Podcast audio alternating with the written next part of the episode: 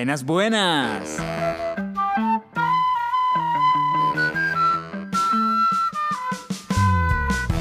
Hola y bienvenidos a Cara y Sello, tu podcast disponible en diferentes plataformas como Spotify y Apple Podcast.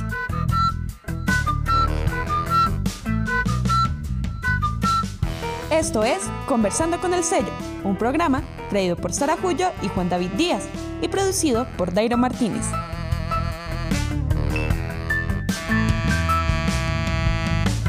Este será un espacio para conocer el lado B de las columnas, en donde entrevistaremos a los autores y les traeremos a ustedes contenidos exclusivos. No siendo más, comencemos. Buenas, buenas y bienvenidos a todos a este, su programa Conversando con el Sello. Yo soy Sara Julio, chicos, muchísimas gracias por escucharnos el día de hoy. Y hoy tenemos un tema súper emocionante porque es algo que nos apasiona a Juan David y a mí, y es sobre los conciertos, así que uy. Juan David, hola, ¿cómo estás? Hola, Sariris, aquí muy bien, emocionado, es verdad, sí, obviamente el tema de hoy me interesa bastante, no es algo personal, es algo pues simplemente hasta profesional. Y bueno, de hecho tenemos a alguien que nos ha estado ayudando a nosotros en el área de podcast, que sabe mucho de esto, también habla de música, pero esa persona habla a través de las columnas, de los diferentes artículos y todo eso. Señoras, damas, caballeros, con ustedes, Lady Pimienta, ¿cómo estás? Hola Juan, hola Sara, hola a todos los oyentes que nos escuchan por la mañana, por la tarde, por la noche, en todas las latitudes. Estoy muy feliz de estar acá en este podcast hablando, sobre todo con ustedes dos, sobre ese tema tan chévere que es la música y este tema en particular que es la música en vivo y los conciertos en plena pandemia. Así que estoy muy, muy feliz y muy emocionada. Claro, y lo que tú dices y ya la entrada es que muchas cosas cambiaron por la pandemia, por esta situación del coronavirus, etcétera, etcétera. Pero bueno, empecemos por el inicio. Démosle un poquito de contexto a nuestros oyentes, de pronto los desvistados que todavía no han leído la columna. ¿Qué te motivó a escribir esta columna? ¿De qué hablas? Cuéntanos sobre ella. Bueno, resulta que el veintiocho de marzo eh, se hizo como muy viral en redes sociales una noticia eh, que contaba que en Barcelona se había realizado el primer concierto multitudinario sin distanciamiento social.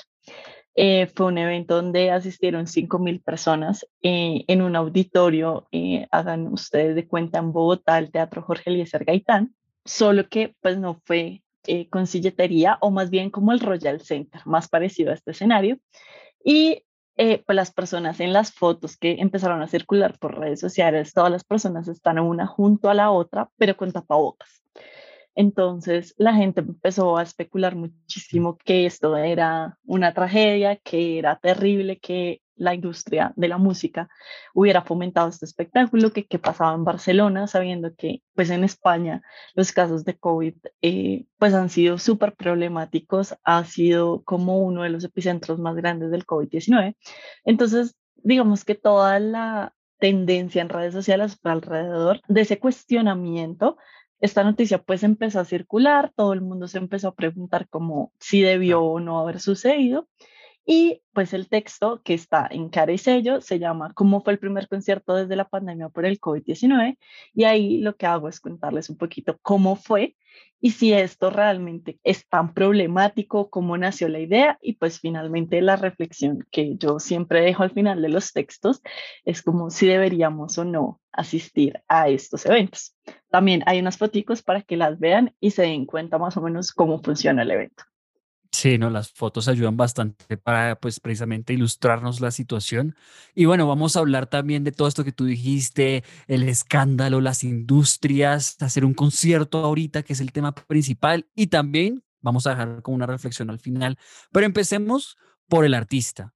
¿Hubo alguna razón en especial por la cual Love of Lesbian fuera escogida como la banda encargada de llevar este concierto? Porque pues un gran honor ser, o sea, la primera banda del concierto piloto, juepucha, wow. Bueno, pues lo primero que hay que decir es que este no es el primer concierto que se ha realizado durante la pandemia, no será el último seguramente, y no fue el primero en España que se realizó como con este público. Lo que sí, digamos, diferencia este evento de los anteriores es que no hay distanciamiento social en términos de no estoy a dos metros de la persona que está a mi lado, sino que la tengo justo al lado mío. Y este concierto eh, de Love of Lesbian hace parte eh, de un plan piloto organizado por una plataforma que se llama Festival por la Cultura Segura, y es una organización en la que se unieron varios eventos y promotoras de festivales en Barcelona, porque dijeron la situación está tremenda, eh, esto va para largo, tenemos que hacer algo. Entonces ellos se unieron, eh, son más o menos unos seis integrantes, digamos, masivos, y ellos decidieron empezar con esta agrupación. ¿Por qué? Yo no podría decirte exactamente como la razón, pero pues sí podemos conjeturar al respecto. Love of Lesbian es una agrupación de Cataluña, tiene casi novecientos mil oyentes mensuales en Spotify y casi cien mil de esos son solo en Barcelona.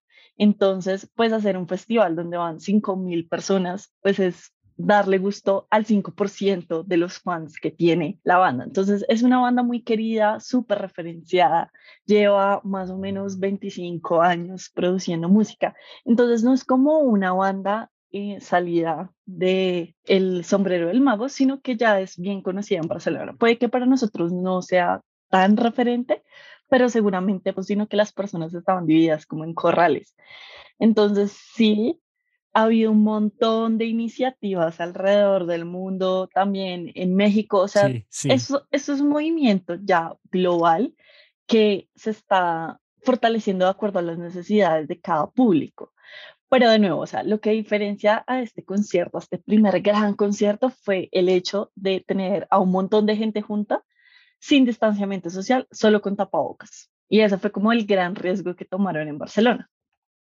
Claro, pero bueno, aquí viene mi pregunta y es, ¿qué pasó después del concierto? Porque no sabemos si hubo, o sea, sabemos si hubo infectados, tú comentas ahí algo en, en, dentro del artículo, pero, pero a, al día de hoy, ¿qué ha pasado? Bueno, pues antes, eh, como un poquito de contexto, obviamente antes de ingresar al concierto, desde muy temprano los organizadores estuvieron haciendo pruebas rápidas de COVID a los asistentes. Eh, allí salieron algunos positivos, obviamente estos, estas personas no ingresaron al concierto. Y después, eh, en los medios, en los días siguientes, salieron eh, anunciando que un joven había dado positivo para COVID diecinueve. Después del concierto. Entonces, esta fue como otra gran noticia, como que obviamente la gente que estaba muy neurótica con el COVID dijo, como si ven, se están contagiando, fue una pésima idea, pero la, los epidemiólogos y la gente que está trabajando para combatir el COVID dijeron, vamos a calmarnos. Si esta persona no salió positiva en la prueba rápida de COVID que le hicieron, seguramente en ese momento su caso no era contagioso, no tenía como el COVID suficiente, por decirlo de alguna manera, para que la prueba se mostrara positiva. Entonces es poco probable, casi imposible que haya contagiado a, a resultados, porque esto también fue un experimento, ¿no? Dentro de esta plataforma, pues obviamente no solo está la industria de la música, claro, sino el sistema de salud de España, muy pendiente, revisando Eh, temas de circulación de aire, tema de contagio, y algo muy interesante que de pronto pasa desapercibido para las personas que inicialmente ven la noticia, es que este concierto no fue solamente un concierto, sino una plataforma de recolección de datos enorme que hace seguimiento a los casos. Entonces, si alguna persona llega a dar positivo para COVID en los días siguientes, van a tener todo un cerco epidemiológico gigante con datos de cinco mil personas que van a poder proteger. Entonces, eh, es algo muy chévere, claro. En realidad es algo muy bien pensado, muy bien estructurado, y que está poniendo como en juego la manera en que funciona el COVID diecinueve, sobre todo en, en los espacios cerrados, ¿no? Claro, vamos a mirar también ahora qué pasa pues después de este concierto con los demás, porque, no sé, ¿existe algún siguiente piloto En, el, en cuanto a la industria musical, en cuanto a conciertos en España, que tú sepas, o sea, que ella vaya a utilizar los datos de este concierto? Pues en realidad no lo sé, Juan, eh, pero sí sé que se han hecho pruebas de distintas maneras, o sea, lo hablábamos ahorita, han habido autoconciertos en Bogotá, tuvimos una gran plataforma también, donde se unieron varios empresarios de la música, los escenarios están afectados, eh, las tiqueteras están afectadas, los artistas están afectados, las personas del staff la pasan difícil, todos ellos se han unido y han creado una gran comunidad que han tenido la oportunidad de ver eventos Eh, emergentes, eventos, digamos, independientes, alternativos en escenarios poco conocidos. En nuestra ciudad se habrán dado cuenta de eso, se unen la gente que produce la mercancía, los artistas, y en lugar, digamos, de cobrar comisiones eh, o porcentajes altísimos cada uno, lo que hacen es repartirse las ganancias para que todos generen un equilibrio, porque pues esa es la otra, finalmente no solo se trata del artista o de la banda, sino está su manager, está su productor, están los ingenieros de sonido, están las personas que trabajan en medios, los, las personas del staff, eh, patrocinadores, gente que hace la mercancía, en fin, una cantidad de personas que trabaja alrededor de la música, alrededor de las agrupaciones. Entonces yo sí siento que uno de los efectos ha sido como generar una unión y de alguna manera llegar a esa prometida economía naranja que tal vez el gobierno en nuestro país no ha podido lograr del todo. Lo están haciendo los artistas, se están autogestionando, se están uniendo, están trabajando por causas comunes. Entonces yo creo que ese es uno de los grandes efectos que ha tenido la pandemia sobre los artistas en nuestro país.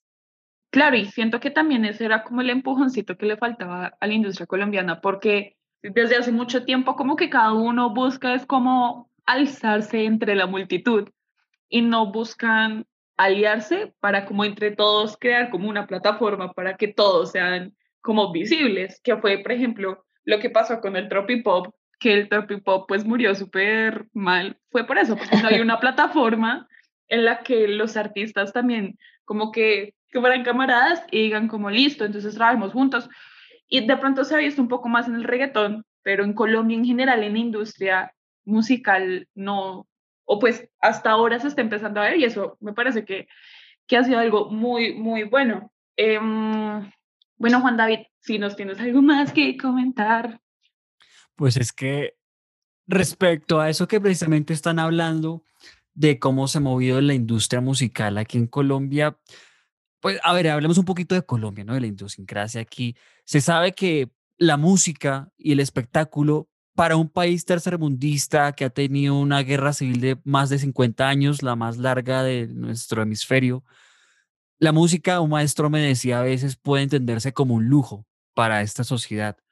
Entonces, digamos que en cierta manera siempre nos ha tocado a los artistas como rebuscarla y mirar, encontrar esos espacios, ¿no? Ahorita ha tocado con más fuerza porque, pues, imagínate, en una cuarentena, en una pandemia, lo, los, las industrias que más caen son el turismo y el entretenimiento, porque es donde hay multitudes, lo que no es algo, entre comillas, vital, que bueno, más adelante hablaremos de eso. Y también pues tenemos que entender cómo prioriza el gobierno los recursos para eso, y también como una reflexión que hay para ver es quizá los grandes artistas, las leyendas, bandas de rock gigantescas se vayan a acabar, porque como ahora es mucho más fácil que tú subas tu disco, tu eme pe tres, bueno, eme pe tres tampoco, tu .waf a Spotify y demás. Quizá los artistas tan grandes se están acabando y ahora somos más chiquitos, pero hacemos camada- camaradería, ¿fue que dijiste? Sí. Sí, sí, está curiosa la palabra. Entonces, eh, me pare- o sea, me parece que en ese sentido, en esa reflexión, es bonito ver cómo se crea esta comunidad que se apoya y todo eso, pero igual es porque, porque hay que comer, y es cierto lo que decía Lady ahorita, que pues que la música no solamente comen los músicos, sino hay un montón de gente detrás, sí, claro. Marketing, eh, los que realizan los videos, el montaje también, las empresas como César, por ejemplo. Solo, por ejemplo, los, los ingenieros que hay detrás de, por ejemplo, las luces, el sonido, incluso solo los equipos, ya, claro. Hay un montón de gente detrás. Sí, sí, sí, por ejemplo, también los ingenieros que están detrás de este podcast. Un saludo. Sí, sí, sí, sí, sí. Nosotros que hacemos el podcast. No, no solamente es para nosotros, pero bueno. Ahora, volviendo contigo, Lady, ahí después de este paréntesis, teniendo en cuenta eso que te acabo de hablar, de la idiosincrasia, cómo se manejan las cosas aquí en nuestra cultura, ya a nivel Colombia, quizá Latinoamérica, ok, pero centrémonos un poquito en Colombia. ¿Tú crees que un concierto ya de esta magnitud de personas, ya sin el distanciamiento de dos metros, o sea, un, digamos en la Arena Movistar o en la Arena Bogotá, si es que se llega a abrir en, ahorita en la cuarentena, se podría realizar un concierto de esta manera? Yo pienso que sí, o sea, en términos logísticos es súper viable. Estoy hablando como de el distanciamiento, la entrada, la organización. Siento que las personas que están dispuestas a ir a un concierto van a cumplir con todos los protocolos de seguridad, con tal de que la escena siga adelante. Ahora, otra cosa muy distinta es como la parte administrativa de la ciudad y como la impresión que tienen las personas sobre los eventos. O sea, yo pienso que es súper viable. Estoy hablando claramente de Bogotá. Y si en Bogotá nos hacinamos en un Transmilenio, digo yo, ¿por qué no vamos a asistir a un concierto con distanciamiento social donde voy a tener a una persona muy lejos de mí?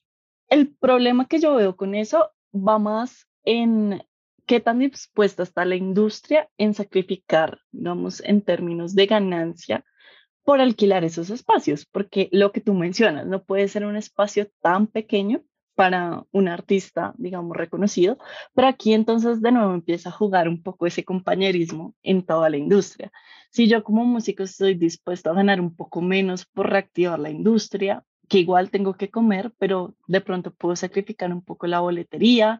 Si yo como empresario también estoy dispuesto eh, a recuperarme un poco, eh, pero sacrificar el aforo. Entonces empiezan a jugar muchas cosas. También algo que me parece inquietante es el valor de la boletería, que tanto está dispuesta la gente a pagar, porque lo que tú dices, eh, en Bogotá afortunadamente la industria se ha fortalecido mucho en los últimos años y la gente eh, es un poco más consciente que el trabajo de los músicos es un trabajo y que merecen que uno pague la boleta, porque antes era como más regálemela, me la gano, démela a cambio de empaques de maní, galletas, etcétera. Así es. Siento que ahora somos mucho más conscientes de eso, estamos dispuestos a pagar por ver a un artista, por verlo en primera fila. Pero eh, la gran pregunta, y esto también es algo que, digamos, se ha manejado desde eh, todas las iniciativas, es el valor de la boletería. ¿Qué tanto está dispuesto a pagar el espectador por asistir a un evento de este tipo? Pero yo siento que la gran conclusión alrededor de todo eso es que hay que jugársela. O sea, uno no puede especular y quedarse en la especulación. Habría que hacerlo. Y de nuevo, o sea, si lo estamos haciendo en escenarios pequeños, en escenarios emergentes o en escenarios reconocidos de la ciudad, yo creo que valdría la pena arriesgarse. Y, y ahí pues entraríamos en el debate de cuál banda sería la elegida para realizar ese show. ¿Qué artista? Teniendo en cuenta que es muy difícil traer a un artista de afuera, ¿no? Y de pronto, que de pronto ya va más gente, pero eh, pues ya son términos logísticos, pero, pero siento que sí, que sí se podría lograr. Don Teto. Pues, a ver, tú hablas mucho de Bogotá, y ojo, porque en Bogotá escuchamos música que de pronto en el resto del país no... No tanto, no sé, porque yo pienso, por ejemplo, las, las parrandas vallenatas o lo que mueve a la costa, el reggaetón, bueno, el reggaetón sí conquista donde tú quieras, es o la verdad. Salsa en Cali. Entonces, bueno, pero tocaría ver, estoy de acuerdo en que tocaría, hay que arriesgarse, pero más adelante vamos a hablar de eso, pues porque, ajá, no estamos arriesgando uh-huh. ni siquiera un tema económico, sino un tema de las vidas de las personas, ¿no? De su vida. Pero volviendo a la reflexión de lo de el precio de la boleta, ¿es rentable un concierto donde la administración tiene que poner o la empresa tiene que poner las mascarillas, las pruebas sean P C R o de antígeno, eh, tienen que comprar pues obviamente, no sé, unos paneles para dividir los grupos o como sea? Porque si la, la empresa no va, a, no va a organizar un concierto pues ahí de buena gente, así la madre caridad para no ganar plata. Sí, porque le tiene que pagar al artista, tiene que pagar a todos los trabajadores y aparte tiene que poner todo esto. Entonces estamos hablando de una boleta muy cara. ¿Tú qué opinas? A mí se me, se me hace que sí. Pues de todas maneras hay que ser conscientes que no todo este gasto va a ir directamente en la boletería, ¿no? Existen los patrocinadores que ya hemos visto que igual influyen en la manera en que se hacen los eventos. Voy a poner de ejemplo nuevamente a Bogotá, Juan, porque es el referente ahorita que tengo de los eventos en realidad, porque, bueno, hay que hacer acá un pequeño paréntesis. Antes de la pandemia, los eventos masivos, conciertos de estadio, se hacían en Bogotá y en Medellín. Entonces, ya otros festivales un poco más locales y demás sí pa- pasan a otras ciudades, pero estoy hablando de grandes artistas. Mm. Ah, yo tengo que eh, hacer una pausa. Bueno, los otros son grandes artistas. Sí, o, ojo, muy, mucho cuidado con eso, pues, porque eh, los que te digo, los vallenatos, Valledupar, sí. allá, eh, allá es de miles de personas. Claro, pero me refiero a fechas gigantescas donde son eventos tipo estadio en los que hay un sold out completo y eh, que en realidad implican venta total de tiquetes aéreos, ve- reserva total en los hoteles, eh, desplazamientos copados. Entonces funciona diferente. O sea, Bogotá y Medellín indiscutiblemente son como esas dos capitales que son referentes del espectáculo eh, en Colombia, y pues eso ya lo ha estudiado lo suficiente la Cámara de Comercio de Bogotá. Ahora, respecto a la pregunta de la boletería, de nuevo, o sea, no todo el cargo va para la empresa. Eh, allí pues se destina un, un cierto porcentaje de, de costo a las personas y están los patrocinadores. O sea, yo pienso que conseguirlo no es una tarea imposible. De nuevo, se puede lograr. Y aquí muy importante, siento que el apoyo de las administraciones locales, de los gobiernos y el gobierno nacional es súper importante. Claro. Y por eso, o sea, si en Colombia promovemos el discurso, bueno, o el gobierno nacional más bien promueve el discurso de la economía naranja, debería preocuparse por empezar a activar este sector, así como lo ha hecho con otras muchas industrias. Esta también es una industria y también necesita apoyo y atención. Entonces, siento que el trabajo en equipo es la clave para que el cargo no quede únicamente en los espectadores. Quizá el problema aquí es el, co- el compromiso real del gobierno, porque tú sabes que eso es mucha política latinoamericana, se dice mucho y se hace poco, sobre todo con este discurso que yo te decía antes de que para un país como el nuestro, para una economía como la nuestra tan afectada también por el COVID, eh, esto sea un lujo. Entonces pues toca ver si al final cumplen las promesas y lo hacen, y etcétera. Y también pues tú mencionas los patrocinadores y demás, pero tocaría ver tanto para los patrocinadores, sí, qué tan arriesgados están para meter plata ahí, y también lo del gobierno, si quiere patrocinar esto, ya que le pueden caer los comentarios de derecha, de izquierda, de donde sea, arriba, abajo, a manera de crítica, ¿no? Porque es jugarse también, si el, el concierto sale mal, el gobierno, pues, o sea, un peor parqueado. Entonces, aún así tú dices como, es posible, se hace, se logra. Sí, lo que decía hace un instante, si no te arriesgas, nunca vas a saber realmente cómo es y qué estás poniendo en juego. O sea, no puedes quedarte toda la vida en la incertidumbre, y menos con el COVID diecinueve. O sea, no sabemos cuándo va a pasar esto. Y de todas maneras, toda la gente que ya mencionamos que trabaja en la industria tiene que seguir viviendo, y es gente que lleva un montón de tiempo trabajando para este gremio y que no va a cambiar de trabajo y que no va a generar emprendimientos de la noche a la mañana como piensan muchas veces en redes sociales, pero ha tocado que los emprendimientos salen de la manga, sino que necesitan apoyo, necesitan seguir haciendo lo suyo, y además no podemos dejar morir ese talento local, que siento que también, tras de que pocas veces es apoyado, pues no le podemos dar la espalda, menos en una pandemia. Sí, claro. Esto, bueno, quiero hacer como un disclaimer aquí de a todos los que nos están escuchando, igual hay que seguir cuidándonos. O sea, esto fue un experimento, por favor, no se vayan a ir a un concierto así como súper de buenas a primera, sin saber, por ejemplo, si, no, si tienen COVID o no. Así que... Ajá. Esta no es una llamada al desorden, no, no, hay que cuidarse. Sí, no, no, hay que hacer la aclaración. Estamos hablando en casos hipotéticos.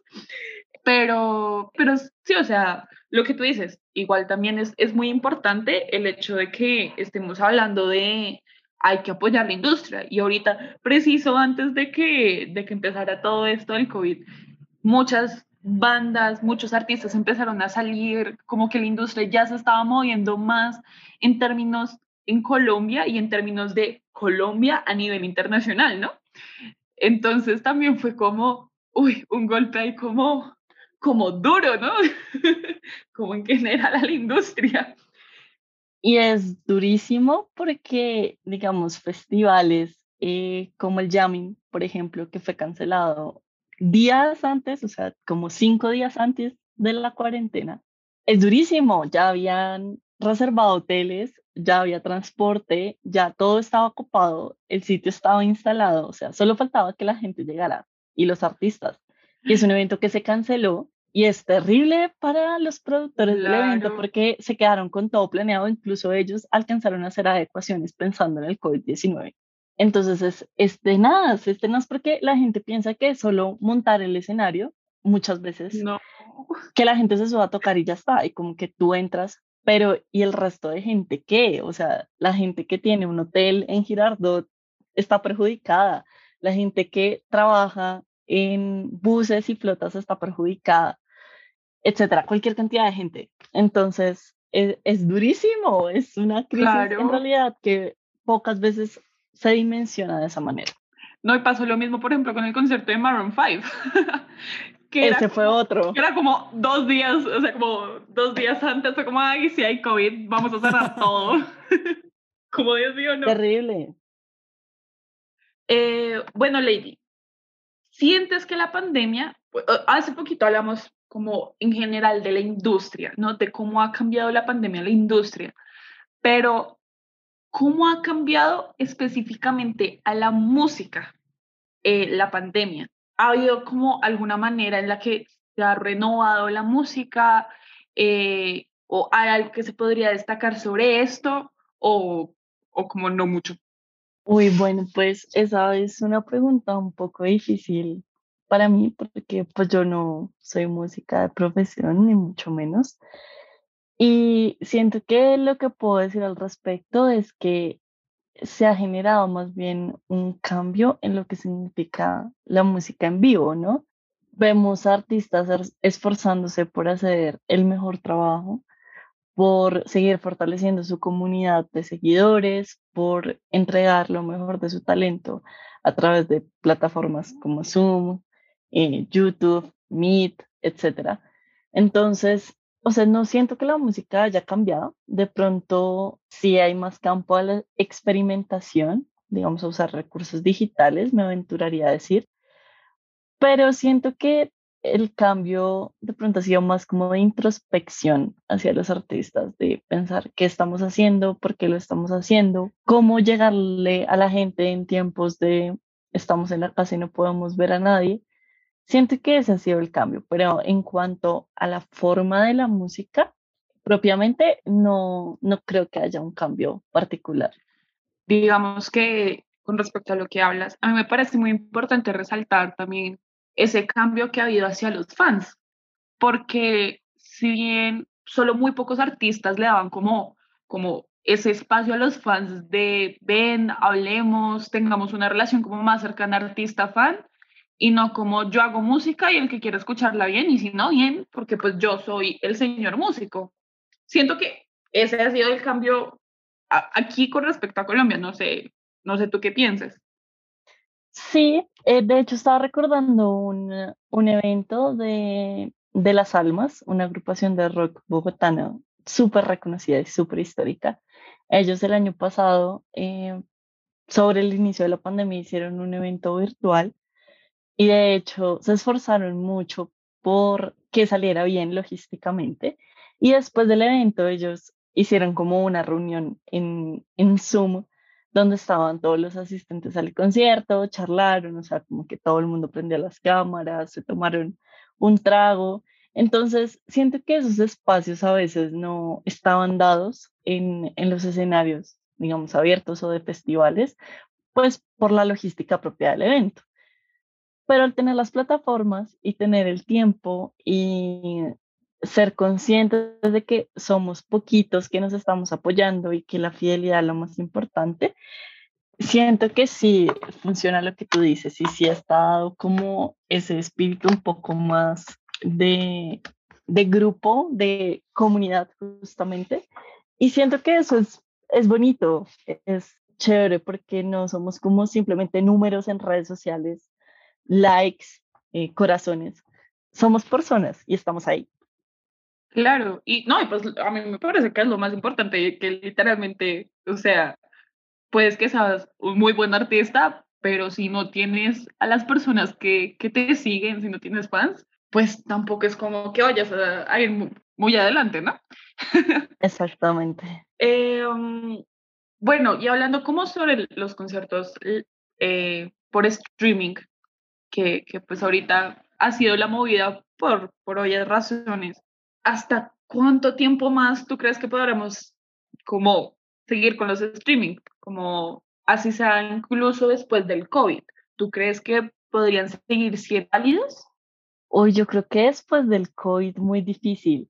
Eh, no sé si a la gente le queden muchas ganas de seguir haciendo su vida a través de streaming. Y esto desde un punto de vista muy personal, eh, no sé cómo hace la gente. En realidad yo... necesito ver a la gente, necesito estar con la gente. Me gusta estar eh, en el evento, conocer gente, que la gente que me toca al lado en la gradería me cuente historias. Eh, bueno, yo soy muy así, es por eso, de nuevo digo, un punto de vista muy personal. Entonces, en lo que a mí concierne, no le apostaría mucho a los eventos virtuales después de la pandemia. Siento que ya hemos tenido suficientes de todos, o sea, en lo laboral, en lo académico, en los espectáculos, como para seguir haciéndolo. Yo le apostaría más a, vengan, ya se dieron cuenta de la importancia de prestarle atención a los artistas, vamos a apoyarlos, vamos a apoyar a esta industria que viene sumada a los hoteles, al transporte, a la gente de los restaurantes, etcétera, a la gente de la mercancía, en fin, yo le apostaría más por eso y espero en realidad de todo corazón que el COVID acabe lo más pronto posible para que volvamos a ver a los artistas y podamos ir a los conciertos que nos cancelaron antes de la pandemia. Sí. Yo, yo he sufrido mucho con eso. Hay un artista que yo amo con toda mi alma y va a estar para el Estéreo Picnic y pues, ajá, Dios, Estéreo Picnic. Pero digamos que algo que me parece, por ejemplo, interesante resaltar con respecto a lo de streaming es que, digamos, yo soy mucho de escuchar artistas internacionales. Uh-huh. Sí, o sea, para mí es como muy complicado. Por ejemplo, una banda, una de mis bandas favoritas se llama Nothing But Thieves, es una banda británica y pues no son muy conocidos. Güey, de aquí a que yo los vea, pues que los vean vivo.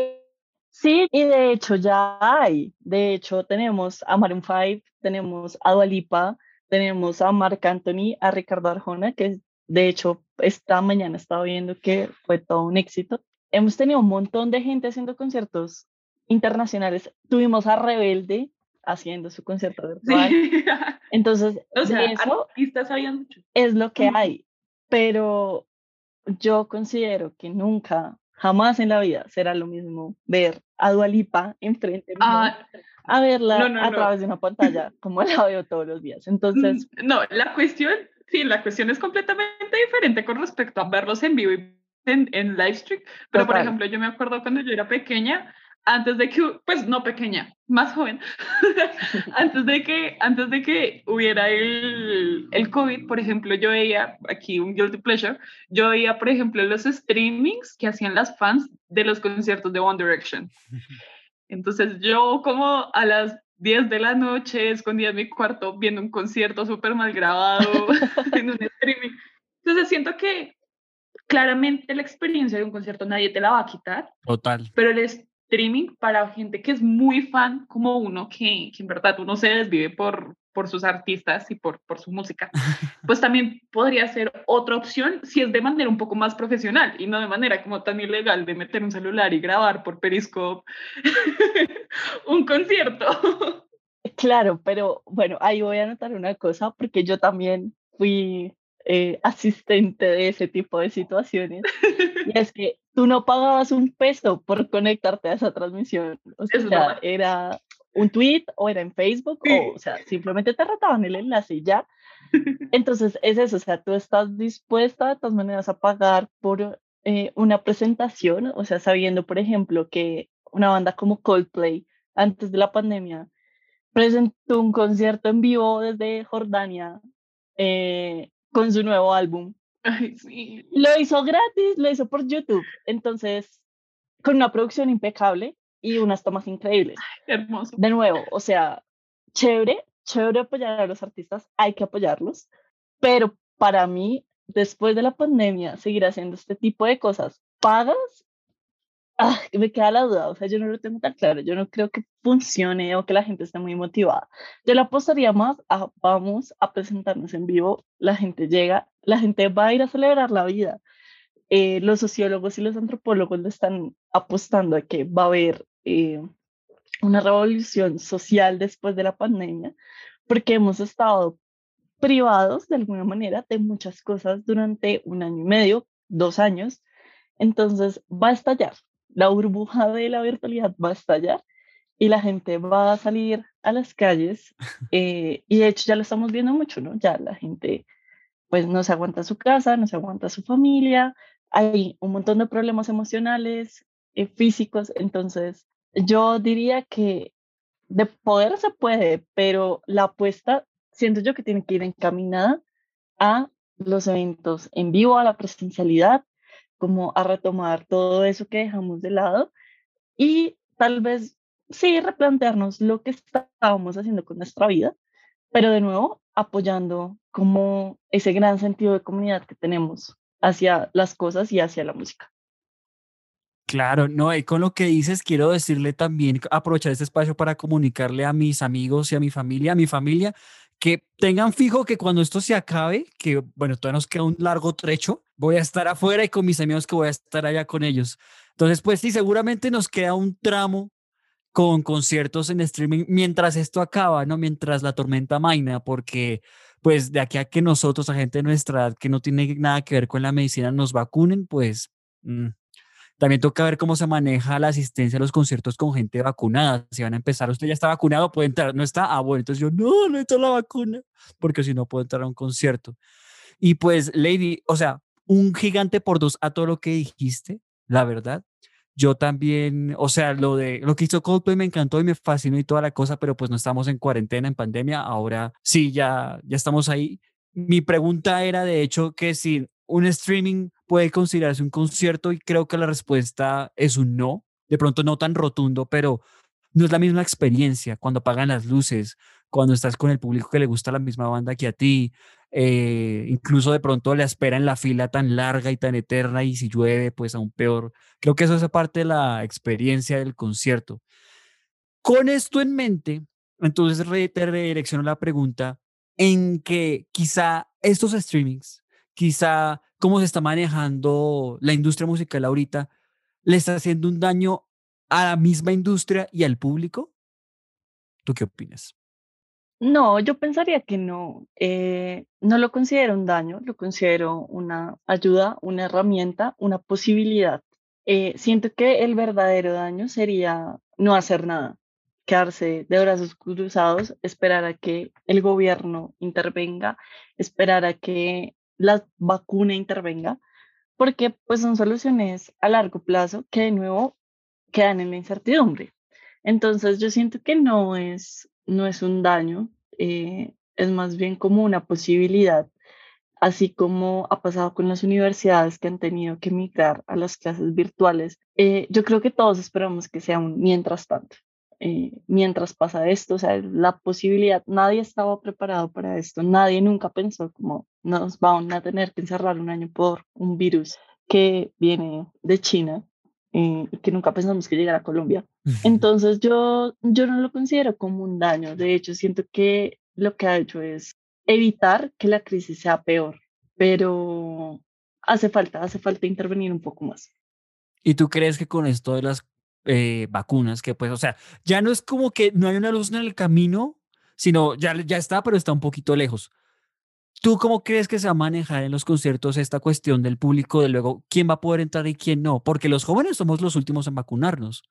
O sea, incluso podemos considerar, no sé si hablar de racismo porque, ah, como yo no estoy vacunado porque soy de un país tercermundista que no puede vacunar a su población tan rápido, entonces, uh, o sea, ¿tú crees que tal vez esto va a generar un problema? Yo creo que sí, o no sé cómo van a hacer las, la industria para manejar esto.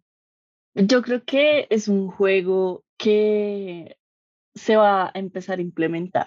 Es como cuando tú, a ti en un concierto te dicen, No puedes ingresar armas, no puedes ingresar banderas, no puedes ingresar trípodes ni palos de selfies. Si te ponen la condición y sabes que es por tu seguridad y para que la industria se siga manteniendo, y si tienes cierto sentido de pertenencia por la banda, por la música, por el espacio en el que se genera el evento, yo siento que uno estaría dispuesto a hacerlo. Ahora, en cuanto al sistema de salud, sí, la tenemos súper complicada, al menos en Colombia, sí seguimos manteniendo las fases estipuladas y las etapas del gobierno. Sí. Que uno esperaría, y siento que muchas industrias están esperando, que los privados, y esto tal vez sea súper problemático, eh, que los privados puedan comprar las vacunas y empiecen a vacunar a la gente que tenga los recursos. Es súper difícil, súper complicado, súper problemático, pero es un escenario posible. Ya está pasando en Estados Unidos, ya está pasando en otros países. Wow, sí. Que acá es más difícil porque tenemos una desigualdad gigante y va a haber crítica seguramente. Pero la posibilidad está abierta. No, claro. Sí, sí, sí, además que eso, ah, yo podría pensar, no, pues quien tiene para el whisky tiene para el hielo, entonces usted tiene para la boleta, tiene para la vacuna. Si tienes para ir al Estéreo Picnic y pagarte, porque el Estéreo Picnic no es como que sea cincuenta mil pesos de boleta, sino es como toda la experiencia de los tres días, más el trago, más Ajá. la comida, pues tienes para pagarte la, la, ¿qué? La vacuna.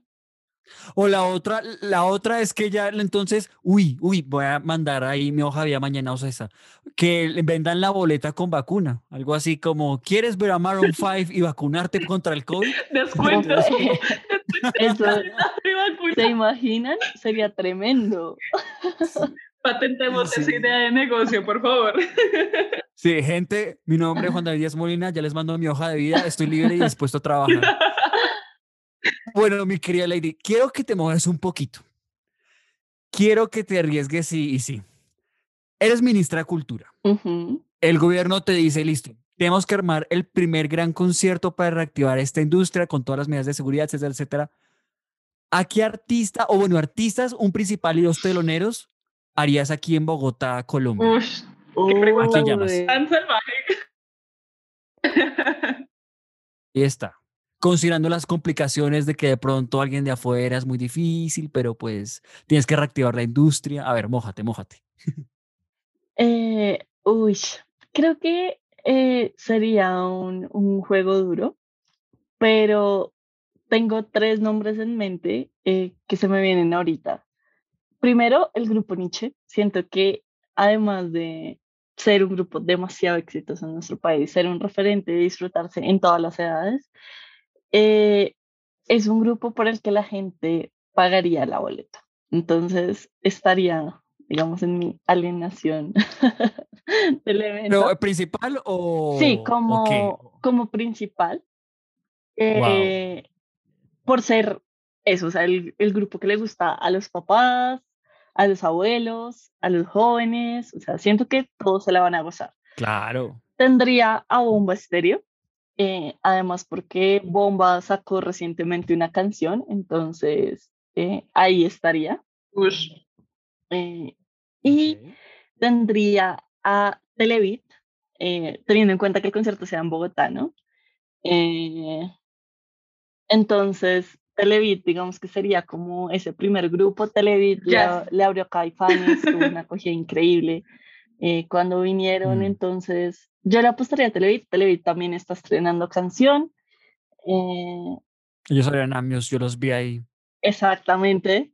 Ellos han escalado de una manera increíble. Yo los amo. Eh, ellos tienen algo muy bonito amigos, que es que nunca incluso. han perdido como su esencia y, y ese valor eh, con la gente. Sí. Entonces, son súper queridos en Bogotá. Sí, son y un amor. Por eso, y porque sé que mucha gente los sigue, los buscaría. Estarían en mi grupo de, de tres artistas. Wow, no, me, la verdad me parece una súper selección, no puedo estar más de acuerdo. Yo voy, yo voy. Yo también iría, yo también iría. ¿Y harías lo de la promoción esta de ¿quieres vacuna y boleta al mismo tiempo? No sé. Uy, no, como, como ministra no lo haría. Eh, no, esa es la cosa. Y uy. Como ministra no exigiría la, la vacuna. Sí, digamos, me afanaría mucho como el tema logístico. Eh, el distanciamiento, de pronto, yo sí lo mantendría, eh, el tapabocas, pero haría el evento. Lo haría con un aforo limitado. Chévere, o sea, yo voy. ¿Y cuándo lo harías? Teniendo en cuenta que ahorita estamos como en este tercer pico y que pues ahorita, incluso alerta roja en Bogotá, eh, querida audiencia, esto se graba en los últimos días de abril, bueno, mentiras, mediados días de abril, entonces para que sepan. Bueno, yo, yo creo que septiembre sería una fecha chévere, eh, por una de las razones más sencillas, y es que en septiembre no hay puentes. Uh. Entonces, si no hay puentes, la gente usualmente no viaja y podríamos evitar, digamos, como ese contagio. Podría ser a finales de septiembre, teniendo en cuenta que más o menos el COVID se activa quince o diez días después, entonces tendríamos como ese mes eh, evitando contagios. No hemos visto picos duros en, en septiembre durante este año de pandemia, entonces me arriesgaría por ese mes. Ok, ok, no, me parece un... Lo de los puentes, uy, qué ágil, la inteligencia vial. Inteligencia vial. Voten por mí. Sí, sí, sí. Pero... Ella está preparada. Sí, sí, sí, sí. Yo, yo si acaso y te ayudo ahí, cualquier cosita ahí, un favorcito, no. Mentiras, mentiras. Bueno, mi última pregunta antes de darle paso a Sara. Qué pena, Sara Ibris. Eh, ahora, segunda pregunta para que también te arriesgues un poquito. Tienes que organizar también el primer concierto de un artista internacional. Misma pregunta, entonces. ¿Cuándo harías este concierto internacional? ¿Cuándo crees que sería bueno hacerlo? O sea, concierto internacional de traer un artista extranjero. ¿Qué artista y qué artista colombiano le abre que no sea estos tres que ya dijiste antes? Wow. Uy, Dios. Chon, pues, chon. Bueno, eh, siento que la decisión está un poco más difícil porque un artista internacional implica una logística más grande.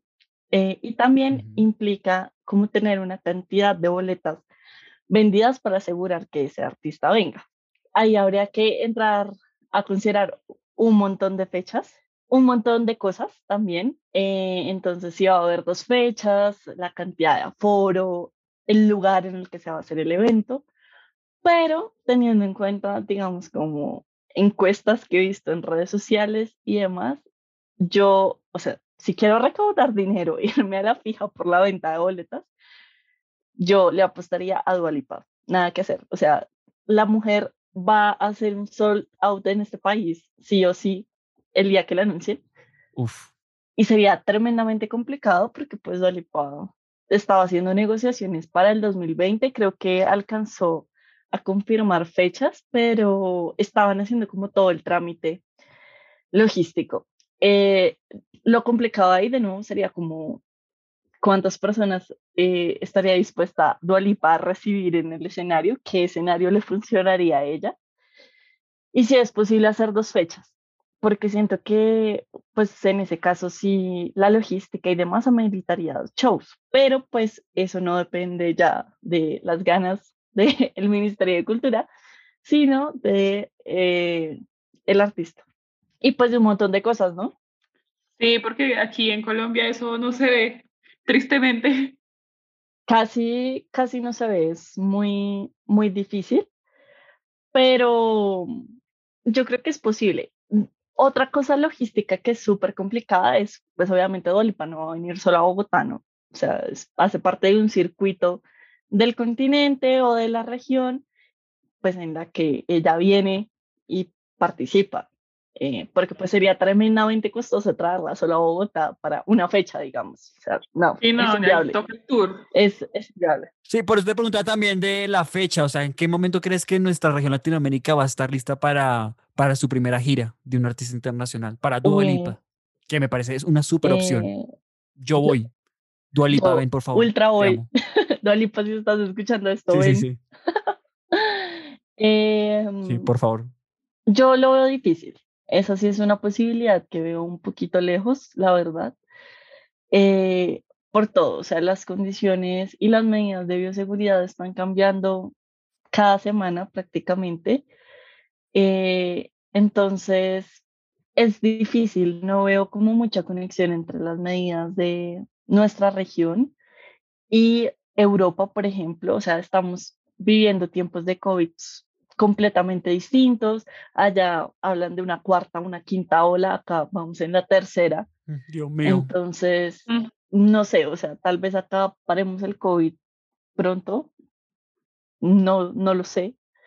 Eh, tal vez tengamos que vivir seis olas de COVID, tampoco lo sabemos. Entonces, está difícil, o sea, como volver a la par sí. con el resto del mundo y estar en sintonía como de todos estamos vacunados, eh, ya podemos salir, está muy difícil. Arriesgate, muy arriesgate, difícil. Con una fecha, dale. Bueno, sí, te, no, yo creo que inicios del dos mil veintidós, Ay, yo creo, o dos mil veintitrés No, incluso dos mil veintitrés yo creo. Sí. O sea, yo el dos mil veintidós lo veo difícil también. Eso es ser muy optimista. Ay, no digan eso, chicas. Sí, siento que... Sí, güey. A mí me duele aceptarlo, no me gusta esa fecha, pero eh, digamos en términos internacionales sí me parece que este año lo veo difícil. O sea, no creo que en diciembre se dé, honestamente. Y... no me preocupa tanto como los cuidados de la gente, o sea, siento que ya estamos súper laxos con muchas cosas, pero de nuevo, o sea, en términos internacionales, los protocolos son un poco más estrictos, más complicados, la gente no está dispuesta a muchas cosas, entonces eso va a ser complicado. Y mientras se hacen las negociaciones y demás, pues puede pasar un tiempo considerablemente largo. Bueno, yo solamente quiero decir que, cariño, si estás escuchando esto, nos tocó irnos a Londres eh, ya el próximo año. Yo no voy a estar dos mil veinte para Por dos. Ya habiendo hecho eso, Sara, continúa, por favor. Pero allá, pero yo me voy. Ya nos vamos todos aquí. Yo creo que todos estamos como esperando a ver dónde va a ser el próximo concierto cuando nos, nos, ¿qué? Nos vacunen para ver a dónde nos vamos. Porque no, que desespero sin conciertos. Esto, con respecto a la música a nivel mundial, porque estamos hablando con Juan David como detrás de micrófonos, pues ha sido muy diferente la forma en cómo ha salido música este año, ¿no? Como el problema de, bueno, ya no tenemos giras, entonces vale la pena sacar un disco si no podemos hacer giras, o vamos a sacar discos solo para que tengamos streamings en Spotify, y pues al otro lado del mundo, en Asia, como que siguen sacando como música como por... por montones, no sé cómo esté, por ejemplo, Australia, que Australia, pues, ajá, ellos y Nueva Zelanda estaban como en su propio mundo. Pero entonces, ¿tú cómo crees que, que también se ha visto cómo afecta esta producción musical en términos de lanzamientos? No, mira que yo en ese aspecto pienso que no se ha visto afectada. Yo sé que nombro a Dua Lipa un montón en todas partes. Eh, para toda la gente que nos escucha, por favor, busquen a, a Dua Lipa en Google si no la conocen. Dua Lipa se aventuró a lanzar un álbum al inicio de la pandemia. Pero ella ya lo tenía agendado, ojo. Claro, pero la gente estaba en otro tema, o sea, lo único que importaba era el coronavirus, era un tema que estaba full, o sea, si sigue siendo tendencia el coronavirus, pues en ese momento era aún más tendencia. Y esta mujer ha decidido lanzar el álbum completo, o sea, sin importarle que hubiera COVID. Entonces, siento que se ha pasado con un montón de artistas. Eh, Maviland, por ejemplo, es una artista colombiana, también muy buena, eh, muy recomendada, por cierto. Y ella ha estado lanzando música nueva durante el último año, pues porque igual es su trabajo. Y siento que en la parte de lanzamientos también ha ayudado un montón el tema de las plataformas en redes sociales. Sí. Si ustedes usan Spotify, van a ver lanzamientos todos los viernes. Les botan nueva música de artistas eh, que a ustedes les puedan gustar. Entonces, siento que puede que para quienes estaban apenas iniciando el proceso, si tuvieron que postergarlo, sobre todo durante el último año, pero ya a estas alturas estamos viendo lanzamientos todo el tiempo y también son necesarios, ¿no? O sea, uno de mis textos en Cara y Sello también ha, habla de cómo la música nos ayuda a sobrevivir al COVID diecinueve. Entonces, la música se vuelve también necesaria. Y eh, Juan decía al inicio que eh, de pronto era un lujo para algunos, pero yo siento que no. O sea, la música es una compañía, es una forma de sanar, eh, es una forma de liberación. Entonces, siento que toda esa idea hace que los lanzamientos no se detengan y que obviamente los lanzamientos ayudan a que los artistas tengan presentaciones en vivo en escenarios controlados. Entonces, todo va de la mano. Claro, pero pues es que, no sé, a mí lo de Lady, lo de, lo de Lady, que perdón, lo de Dua Lipa es que son tan parecidas, claro. Eh, es que a mí me parece que ella ya lo tiene de agenda, y to- allá la cogió la pandemia y le fue bien, pues porque ahorita es como la artista casi la número uno en Occidente. Y, o sea, yo siento que pues sí se puede aplaudir, pero ella como que le tocó, no, realmente no tuvo opción y siguió con su campaña ya en la cuarentena. Yo no sé, yo ahí discrepo un poco con tu opinión, ¿sabes? O sea, ha habido lanzamientos, claro que sí, pero al momento de grandes artistas, no sé, un Justin Bieber, en el mundo del rock y A C D C, eh, no sé, creo que Taylor Swift sí lanzó un disco hace poquito, o Ariana Grande y todo eso, o sea, como que en Occidente sí tenemos esta concepción de disco nuevo, gira nueva, porque ya el disco no te da tanta plata, porque Spotify no es que te pague mucho, tú giras para ganar plata. Uh-huh. Entonces, pues, pues enojé ahí. Pero sé que Sara tiene una percepción diferente respecto a Oriente, respecto a Corea. Sí, porque, bueno, yo, yo soy como muy fan de, de música coreana, en general, de la industria coreana, con respecto a, porque era lo que, eh, era lo que iba a mencionar, eh, sí, con respecto precisamente como a las plataformas y con respecto a Corea. Es que, por ejemplo, yo en Corea, o, o pues como en la industria asiática, sí he visto mucho más movimiento, no porque ellos tengan una concepción de álbum nuevo, gira nueva, sino que ellos tienen plataformas, por ejemplo, en televisión, cadena nacional, que ellos tienen sus shows y, por ejemplo, cada vez que sacan álbum nuevo o canción nueva, ellos van al show y presentan la canción, entonces tienen como literalmente toda una campaña de posicionamiento de sus canciones por medio de una plataforma en televisión, que creo que eso es algo que acá nunca se ha visto, a menos de que, por ejemplo, sea como en Muy Buenos Días con un artista ahí como Morat, que, que ha sucedido. eh, pero, por ejemplo, y digamos que si vemos lo que pasó en los Grammys, eh, que la mayoría de los artistas que estaban nominados, además salieron, por ejemplo, de plataformas como TikTok. Uh-huh. O sea, Doja Cat no hubiera llegado hasta los Grammys si no hubiera sido porque en TikTok se volvió completamente viral. Entonces siento que tal vez tengan que ver las plataformas en cómo estamos cambiando la industria y cómo estamos consumiendo la música, porque lo que tú dices, Spotify también ahora se ha convertido en algo completamente primordial para, para los artistas de si tú no tienes tu canción en Spotify, güey, ¿quién te va a escuchar? Porque ya nadie descarga Ares y se pone a descargar un montón de canciones por Ares para ponerla en el celular. Sí, total, completamente de acuerdo. Y eh, también, bueno, quería poner otros ejemplos, digamos ya saliéndonos como de Dua Lipa. The Strokes también lanzó álbum el año pasado. Uf, excelente, y excelente sí. álbum. Entonces, mm. eh, pues bueno, ahí lo tenemos. Tenemos a Justin Bieber que lanzó álbum hace unos tantos días, eh, también con una canción que ya eh, está punteando las listas. Eh, hay lanzamientos por donde tú quieras y de lo que tú quieras, eh, hay, hay cosas. Y de todas maneras, por ejemplo, así no haya lanzamientos, hay situaciones como la de Daft Punk, se separan y estos sujetos vuelven ah. a ser tendencia mundial en tan solo unas horas. Entonces, ¿será estrategia de marketing? Chan, chan, chan. Lo sabremos en la siguiente temporada. ¿Quién sabe? Sí. Sí. Ojo ahí, ojo ahí. Uh-huh. Entonces, hay lanzamientos por doquier y no se detendrán. Sí, pero creo que entonces habría que poner atención más bien en cómo estamos también produciendo la música y con el cuál propósito, de si va a ser solo voy a sacar álbum para poder hacer gira y ganar dinero, o cómo puedo empezar también a monetizar mi música por otras plataformas que no necesariamente sean una gira. Sí, esa es la parte complicada. Eh, y de nuevo, o sea, yo siento que hay muchas estrategias como el merchandising eh, de los artistas y pues bueno, ya es un tema que implica otros desarrollos y otras inversiones, ¿no? Como una página web, el desarrollo de un sistema de envíos, de recepción, de... de compras, etcétera. Entonces, pues posibilidades cualquiera. eh, cantidad para invertir, quién sabe. Y eso es lo que hay que empezar a considerar.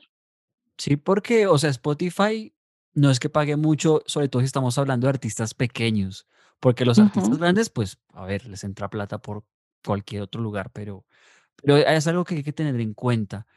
Pero bueno, ya para cerrar aquí eh, la tanda de preguntas, que yo sé que ha sido agotadora y todo eso, pero es que la hemos pasado súper.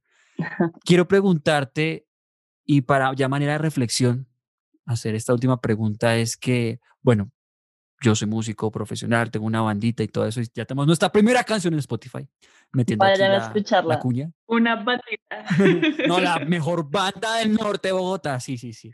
Ah, bueno. Sí. Entonces, es que, es que su verdad es muy grande, cariño, eso es una cosa ahí súper gigantesca, hay como treinta mil bandas, pero bueno, me, que, que me lío, que me lío, me voy por las ramas. Hay que apoyar a la música, hay que ir a los conciertos, hay que ayudar a esta industria que no desaparezca, porque el arte es lo que nos hace seres humanos, también es nuestra expresividad de cómo percibimos nosotros todo, pero para mucha gente es solamente entretenimiento. Entonces, de pronto, a manera de reflexión, así como cerraste tu columna, Lady, te pregunto, ¿vale la pena correr el riesgo por algo que para muchos es solamente entretenimiento, solamente es tiempo de ocio? ¿Y por qué? Para mí vale completamente la pena, Juan. Eh, como decía hace un instante, la música no es solo música, no es solo oído, no es solo escuchar y ver a un artista por verlo. Hace parte de toda una experiencia, tú lo decías muy bien. Hace parte de ir en compañía de personas que son afines a ti, que disfrutan de tus gustos musicales. Hace parte de también incluso conocerte a ti mismo, de saber si te gusta estar solo o acompañados en esos momentos, eh, que te hagan recordar cosas o situaciones especiales. La música tiene ese poder también de transportarte a, a momentos muy específicos. Eh, también la música sana, y siento que en tiempos donde hemos estado tan aislados es bueno volver a encontrarse con gente, con gente que tiene ganas de salir adelante, de volver a compartir estos espacios, de contar historias, de botar toda esa energía y esa alegría, porque son pocas las situaciones eh, en las que en realidad se generan conflictos alrededor de un concierto, o sea, conflictos graves. De resto, la gente va con una disposición muy chévere, muy bonita de disfrutar, de apoyar, y siento que más en estos tiempos. Entonces, yo pienso que sí, pues ya nos hemos cuidado bastante, eh, ya hay muchas personas que han pasado por el COVID, y siento que a muchos de ellos les cambió la vida después de eso, o sea, como que uno se empieza a repensar muchas cosas, ¿no? Como que debo aprovechar más o como que debía haber hecho antes de la pandemia. Entonces, yo pienso que sí, y más cuando uno piensa que le han cancelado tantos eventos, eh, yo sí me arriesgaría y yo siento que sí vale la pena. Qué hermoso, qué bello, es todo lo que tengo que decir. Gracias, Lady. Bueno, Lady, en verdad, yo no sé ustedes, pero yo después de este episodio quedé como con esa nostalgia de poder ir a, a, a un concierto, o sea, como que estoy como... Uf, sí. hay que ir, hay que ir. Hay sí, que ir. Ya cuando se acabe la cuarentena y estemos todos, todos vacunados, nos vamos. Bueno, chicos, eh, otra vez les recuerdo, por favor, no se vayan a poner a hacer guachafita, se me cuidan. Cuidado con ese tapabocas, el alcohol... Todavía seguimos en esta crisis, pero esperemos que, que pues con la mejor actitud y en verdad como con la mejor energía podamos salir de esta situación. Y eh, ya por último les quiero recordar.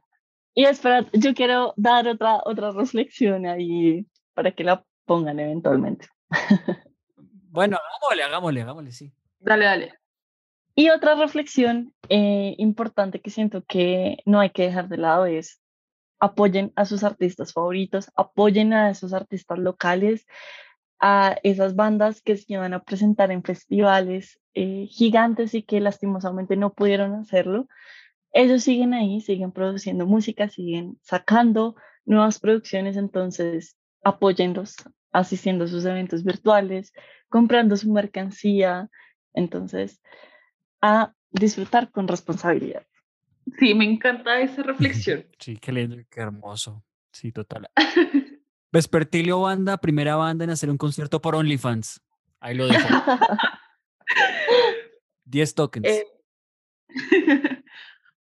Bueno, chicos, eh, les recuerdo el artículo que pueden leer, el artículo sobre el cual nosotros hicimos esta entrevista, se llama ¿Cómo fue el primer concierto desde la pandemia por el COVID diecinueve?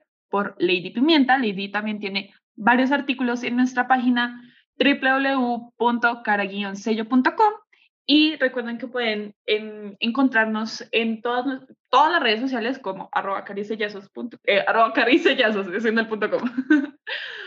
Y de nuevo, muchísimas gracias por acompañarnos. Espero que también hayan disfrutado tanto como nosotros este podcast eh, y también que les, les haya como sentado esa nostalgia indie para que escuchen, vayan a Spotify, a YouTube, en donde sea que ustedes escuchen música y apoyen a los artistas eh, y también apóyennos a nosotros también como, como creadores pequeños, pero, pero que le ponemos el alma.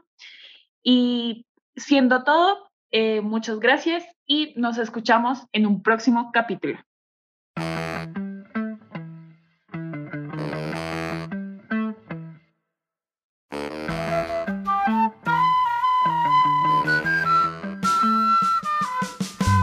Si te gustó lo que escuchaste, no olvides leer nuestras columnas y comentar en nuestras redes sociales. Tus preguntas podrían aparecer en el próximo capítulo.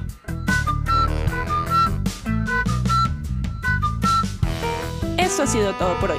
Esperamos que les haya gustado. Somos Sara Julio y Juan David Díaz y esto fue Conversando con el Sello. Si deseas saber más sobre nosotros, visítanos en doble u doble u doble u punto cara guion sello punto com. Síguenos en Twitter e Instagram como Cara y Sellazos y en Facebook como Cara y Sello Revista. Muchas gracias y hasta la próxima.